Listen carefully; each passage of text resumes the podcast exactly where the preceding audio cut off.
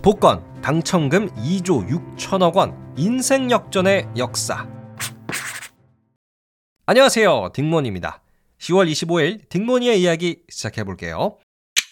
자 어제는 이란과 사우디아라비아 두 나라가 비슷해 보이긴 하지만 또 어떻게 다른지 소개를 해 드렸는데요.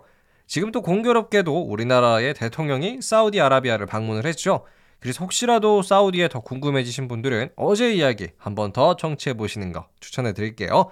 자, 오늘은 제가 복권의 이야기를 준비했습니다. 사실 여러분, 오늘 수요일이 일주일 중에서도 좀 가장 지루하고 기운이 없는 날이 아닐까 싶어요. 그래서 오늘은 좀 재미있는 복권의 이야기를 들으시면서 수요일을 즐겁게 시작해 보시길 바랍니다.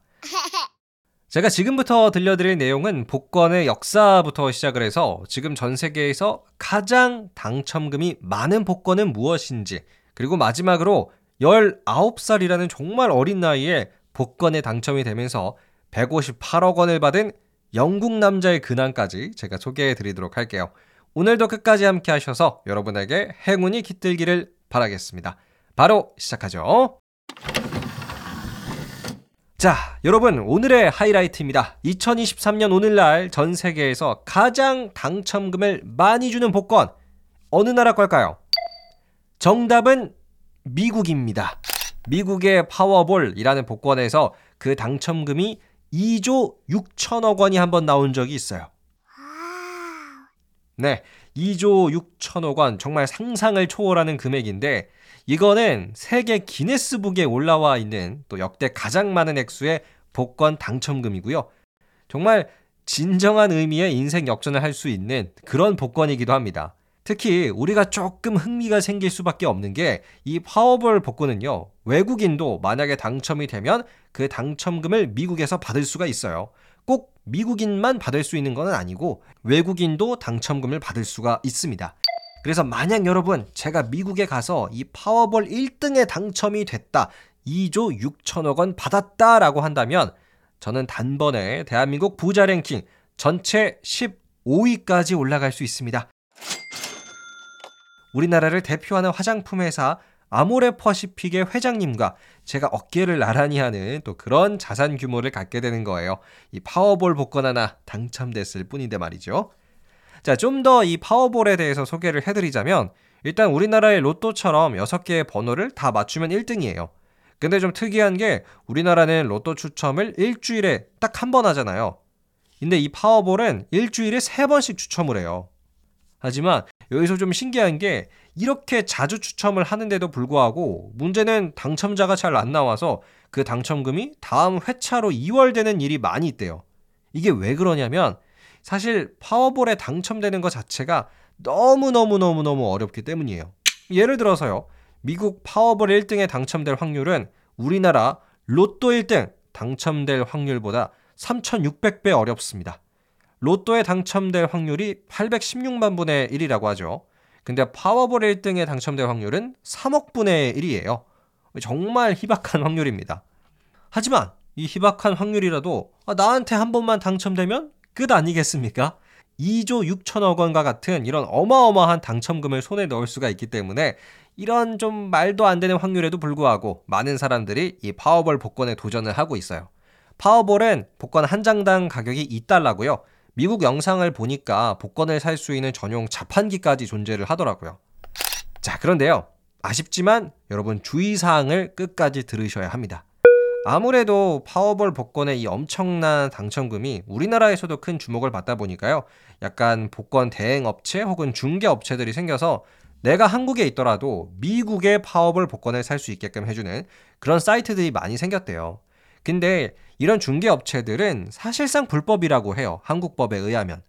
더 큰 문제는 만약에 여러분이 이 중개 업체를 통해서 산 파워볼 복권이 뭐 1등에 당첨이 됐다라고 하더라도 그 당첨금을 이 중개업체가 이 중간에서 가로챌 수 있는 부분도 문제가 된대요. 그러니까 여러분 한마디로 남 좋은 일 시킬 수도 있다는 거죠. 그래서 제 생각에는 이 파워볼 복권은 막 우리나라에서 하려고 한다기보다는 나중에 뭐 미국 여행을 가신다거나 이러실 때 재미로 한 번씩 해보시는 게 좋지 않을까 싶습니다. 자, 그럼 지금까지는 전 세계에서 가장 많은 당첨금을 주는 복권, 미국의 파워볼에 대해서 알아봤다면요. 복권의 역사 이야기 또 안 할 수가 없겠죠. 자, 복권의 역사는 정말 정말 오래됐어요. 무려 고대 이집트 시대 기원 전으로 거슬러 올라갈 수가 있고요. 최소 2000년 전입니다. 하지만 이때는 조금 더 제비뽑기에 가까운 형태의 복권이었어요. 그리고 나서 복권이 조금 더 대중화가 되기 시작한 게 로마 제국 시대였다고 하죠. 뭐 대표적으로 아우구스투스 로마 제국의 초대 황제였는데 아우구스투스는 이런 식의 복권을 주도했었어요. 귀족들을 초대를 하고 귀족들이 음식값을 지불하고 난 그 영수증이죠. 그 영수증을 아우구스투스가 직접 제비뽑기처럼 뽑아가지고 당첨자들에게 선물을 주는 이런 형식의 복권을 했다고 합니다.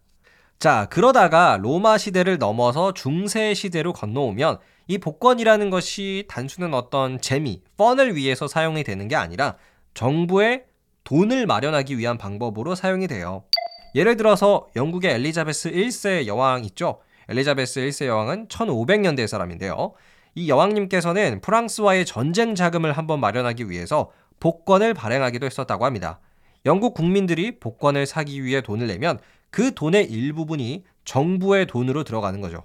그래서 이런 형식으로 미국이나 영국 이런 나라들의 복권을 발행을 해서 정부의 돈을 불리는 일도 했어요. 자, 그렇다면 우리나라의 이야기도 좀 해보죠. 대한민국 최초의 현대적인 복권은 언제 처음 만들어졌을까요? 상당히 오래됐는데 1947년이에요. 6.25 전쟁이 시작하기도 전에 대한민국 정부는 복권을 발행한 적이 있습니다. 1947년 12월 발행한 올림픽 후원 복권이죠. 어, 올림픽 후원 복권이라는 이름이 붙어 있듯이 이게 왜 발행이 됐냐면 1948년 그 다음 해에 열릴 런던 올림픽 참가 비용을 모으기 위해서였다고 해요. 신기하죠? 이때 당시 복권 한 장당 가격은 100원이었고요. 1등 당첨금은 100만 원이었습니다.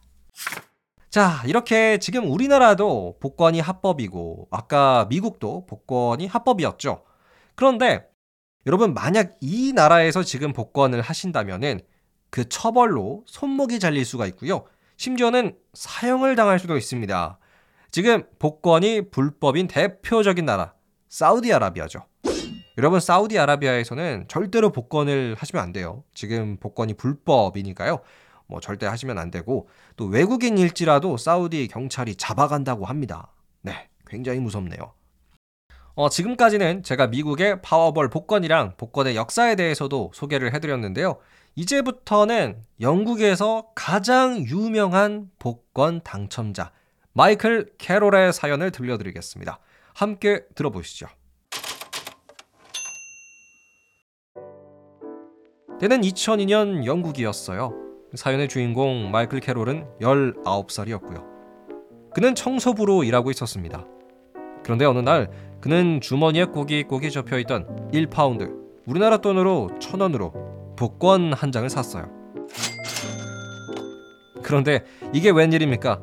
딱 한 장 산 캐롤의 복권이 1등에 당첨됩니다. 결국 그는 19살의 나이에 158억 원 이라는 엄청난 돈을 손에 쥐게 되죠. 그야말로 인생 역전의 순간이었습니다. 그런데 기쁨도 잠시 그는 158억 원을 받자마자 마약과 도박, 술, 그리고 스포츠카, 심지어는 범죄에 손을 대기 시작했습니다. 결국 158억 원을 받은 지 채 10년이 되지 않은 상황에서 2012년 마이클 캐롤은 파산 신청을 했죠. 그 많은 돈을 다 써버린 겁니다. 이후 그는 노숙자 신세를 전전하다가 최근 2021년 그의 근황이 공개가 됐는데요. 그는 스코틀랜드의 광부로 일하고 있었습니다. 그리고 캐럴은 인터뷰를 통해 그의 마음을 이렇게 밝혔죠. 아, 저는 복권에 당첨되고 정말 화려하게 살았습니다.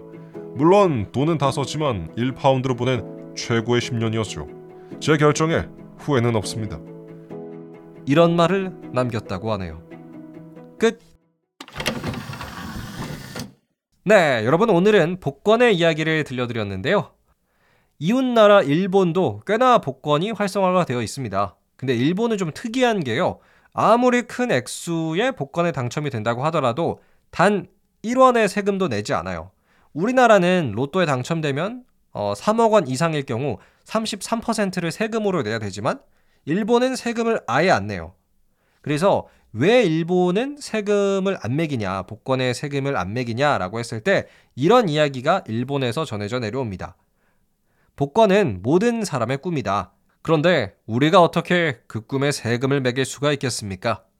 자, 그럼 오늘 제가 준비한 이야기는 여기까지고요. 또 내일 여러분과 함께 해볼 이야기는 오늘 우리가 좀 복권의 이야기를 하면서 인생 역전, 뭐 부귀 영화의 이야기를 알아봤다면 내일은요.